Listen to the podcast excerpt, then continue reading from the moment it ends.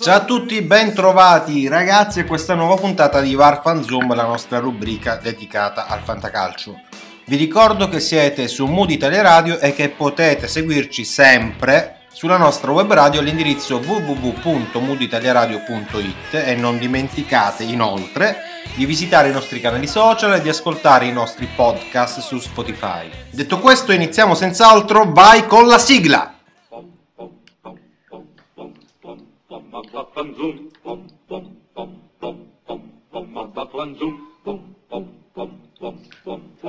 Ragazzi, che settimana abbiamo vissuto? Non è mancato nulla, casi Covid, delusioni in Europa, l'allungo dell'Inter per lo sprint finale sul Milan, che comunque continua nella sua fase calante. Ieri infatti, nella partita di rientro dei sedicesimi di Europa League, ha mostrato tutte le sue fragilità. Cialanoglu, tra i tanti, è la brutta copia di se stesso. Povero lui ancora non si è ripreso, ma tra i calciatori che continuano a mancare all'appello dei presenti, cambiando squadra, c'è certamente Paolino Di Bala, le cui condizioni destano più di una preoccupazione. Io per primo avevo puntato su di lui a inizio stagione, visti gli ottimi risultati del finale dello scorso anno. Al momento però ho raccolto fave, non certo bonus o buoni voti, anzi, a dire il vero, mancano proprio i voti, visto che ormai è assente da circa due mesi e più. Sul suo rientro aleggia un alone di mistero che si impittisce ogni volta che Paratici o lo staff tecnico si pronunciano sulle sue condizioni. Del tipo, venerdì scorso Pirlo diceva che il 10 era pronto almeno per uno spezzone di partita. Si è contraddetto lunedì, anche lo stesso Paratici ha ribadito che eh, la data di rientro ancora è da destinarsi. Io non lo so quando rientrerà, ovviamente, ma sta di fatto che manca alla Juve quel giocatore di fantasia. Poi, al netto delle classiche antipatie, il numero 10 dei bianconeri è sempre stato un'istituzione del campionato di Serie A. Faccio nomi non a, non a caso, Sivori, Platini, Del Piero, Baggio. Ecco, Baggio. Già quest'ultimo potrebbe ampiamente bastare per scrivere pagine e pagine di storia del campionato di Serie A. Baggio, non me le vogliono gli altri, è stato forse il più grande numero 10 italiano. Non a caso, per citare Cremonini, da quando Baggio non gioca più non è più domenica. Insomma, dalla provincia alle squadre nobili ha portato quella classe, quella genialità che rimarrà indelebile nei nostri ricordi. Poi ovviamente è stato il numero 10 per eccellenza della nazionale, nonostante il rigore sbagliato a USA 94. Tra l'altro credo che i miei ricordi dell'infanzia inizino proprio da quella finale. Eppure avevo solo 7 anni, non so come mai, ma se dovessero chiedermi il ricordo più nitido dell'infanzia, direi senza dubbio il rigore di Baggio contro il Brasile. Vabbè, approfitto anche per fare gli auguri a Robby Baggio, anche se in ritardo, perché settimana scorsa ha infatti compiuto 54 anni auguri da tutto lo staff di Mood Italia Radio. Ma torniamo ai giorni nostri e diamo uno sguardo alle situazioni di giornata che certamente interessano le vostre fantasquadre. Spezia Parma vedrà un quasi certo utilizzo dal primo minuto per il ristabilito Onzola che consiglio già da adesso di mettere in campo se lo avete nel vostro pacchetto offensivo. In casa gialloblu invece si prospetta una nuova esclusione per Gervigno, a quanto pare per gli stessi motivi comportamentali che avevano fatto optare mister D'Aversa a spedirlo direttamente in tribuna domenica scorsa. Insomma, quello che penso io è che il Parma mi sembra abbastanza inguaiato da permettersi il lusso di lasciare a casa uno dei pochi giocatori di spessore che ha in organico ma se il mister è di quest'idea avrà certamente i suoi buoni motivi. Livoriano avrà certamente fatto qualche danno serio, dico io. Su Pellè non so che dirvi, è arrivato in pompa magna tipo Salvatore della Patria, ma si dice che non abbia tutta questa volontà di giocare. Dai giornali si legge fa allenamento differenziato, non so.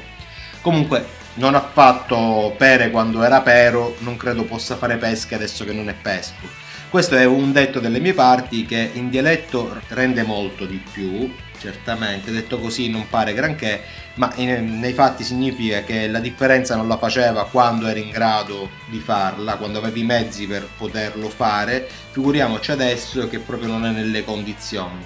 Un granché non è mai stato, ammettiamolo. Per tornare ai calci di rigore di cui si parlava prima, Pellè certamente vince il premio per il rigore più ridicolo, ridicolo, della storia assieme al suo compagno di reparto Zazza ai tempi della nazionale. Vi ricorderete senz'altro i due compari che all'Europeo del 2016, Zazza con la Zazza Dance da una parte e Pellè da sbruffoncello, vi ricordate, simulò con le mani uno scavetto a Neuer, neanche fosse Totti, mandando poi la palla completamente dall'altra parte alla destra del portiere.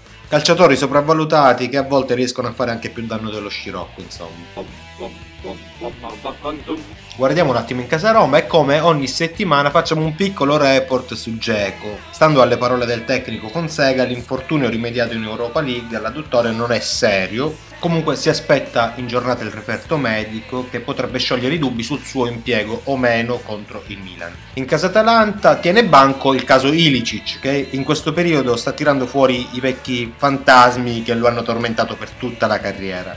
In vero è sempre stato altalenante, non è un mistero e a volte diventa quel calciatore irritante, come per esempio è avvenuto contro il Real in Champions giusto questa settimana. È il calciatore che si estranea dalla partita, sembra pensare ai fatti suoi in pratica. Poi però succede che dal niente tira fuori il poker come contro il Valencia lo scorso anno. Ilicic è fatto così, come ha ribadito tra l'altro per Cassi, il presidente dell'Atalanta nelle ultime ore. In ogni caso sarà della partita nel match contro la Samp, probabilmente però partirà dalla panchina. Per Zapata invece non ci sono buone notizie, nel senso che sono escluse lesioni per quanto riguarda l'infortunio rimediato in coppa, ma dovrà rimanere fuori per qualche giorno, per qualche giornata di campionato per capire la reale entità del danno. In casa Juve Morata è out, causa virus non meglio specificato. Non si sa quanto rimarrà fuori, quanto rimarrà insomma ai margini della squadra, ma con buone probabilità potremmo rivederlo in campo tra qualche settimana. Chiellini, Bonucci e Quadrado rientreranno solo in Champions, mentre su Dybala e Arthur non si sa. Aspettiamo aggiornamenti. Infine due paroline su Ribery, sul quale filtra un discreto ottimismo in casa viola. Oggi infatti a Firenze Prandelli verificherà se ci sono le condizioni per vederlo nuovamente in campo. Torino-Sassuolo, come sapete, è stata rinviata, approfittatene dunque per schierare magari i portieri se li avete. Un bel 6 politico fa sempre piacere e se non avete difensori particolarmente abili in alternativa schierate anche quelli e vi passa la paura.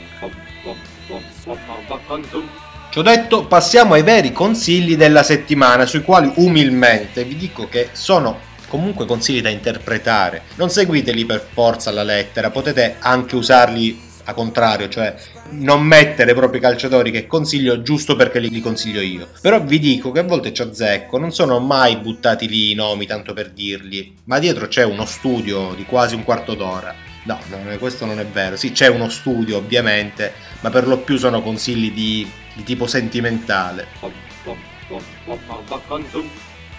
E iniziamo quindi dai portieri e in particolare dal portiere del Cagliari che consiglio, Cragno, sempre se non avete un, un portiere dei, di Lazio o Torino comunque che prenderanno ovviamente il 6 politico perché la partita è stata rinviata. Cragno lo consiglio spesso, tra l'altro è uno di quei portieri che comunque il gol lo prende da contratto, lo prende sempre, ma bisogna riconoscere che il 6,5 lo porta anche quello sempre a casa, quindi la fiducia possiamo anche dargliela. Passando al reparto arretrato, la difesa, questa settimana suggerisco quattro nomi. Il primo Darmian dell'Inter, il quale ha stupito positivamente fino a questo momento, anche i suoi più accaniti detrattori si sono dovuti ricredere, a quanto pare. Contro il Genoa può avere una buona chance, una buona occasione per confermare quanto di buono fatto fino a questo momento.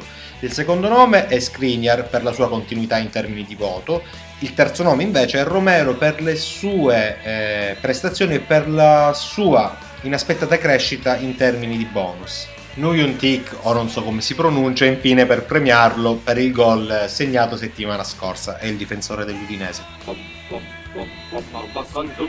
Passando al centrocampo, il primo nome è Politano, che è il falso centrocampista del Napoli, insomma, praticamente gioca in attacco, i suoi gol li ha già segnati, comunque li garantisce, contro il Benevento si deve mettere assolutamente. Secondo nome per il centrocampo, Ramsey, il quale se gioca va messo. Certo, non fa sognare, non è certamente il crack che i tifosi Juventini avevano sognato e sperato, ma ha una fantamedia assolutamente dignitosa e in rapporto ai minuti giocati ha anche una discreta media gol. Io ho puntato su di lui a inizio stagione, non lo nascondo, e non sono assolutamente pentito. Io dico questa settimana di schierarlo, sicuramente confermerà quanto di buono fatto la scorsa settimana.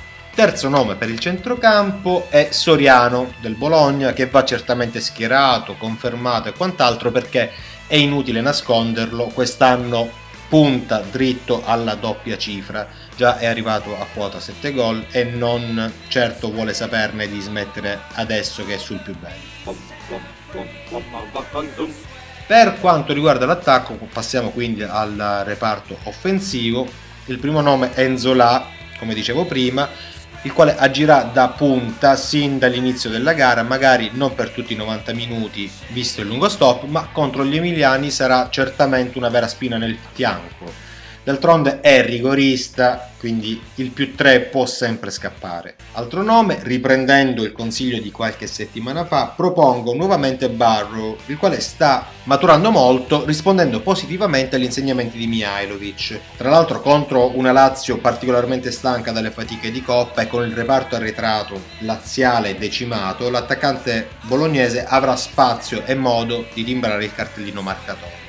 Ultimo nome, ma non ultimo per importanza, anche se va contro i miei principi, perché è tendenzialmente uno di quei consigli scontati, è Lautaro Martinez. Il suo nome devo farlo per forza, perché è il calciatore più in forma del campionato e merita di essere nominato nella trasmissione. È una sorta di regalo che gli faccio, mettiamola così. Avrà tempo e modo per ringraziarmi.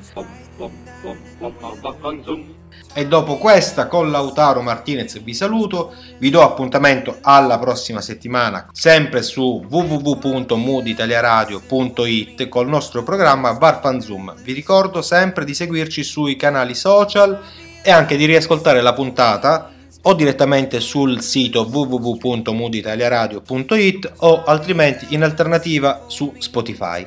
Vi ringrazio, vi saluto, ciao!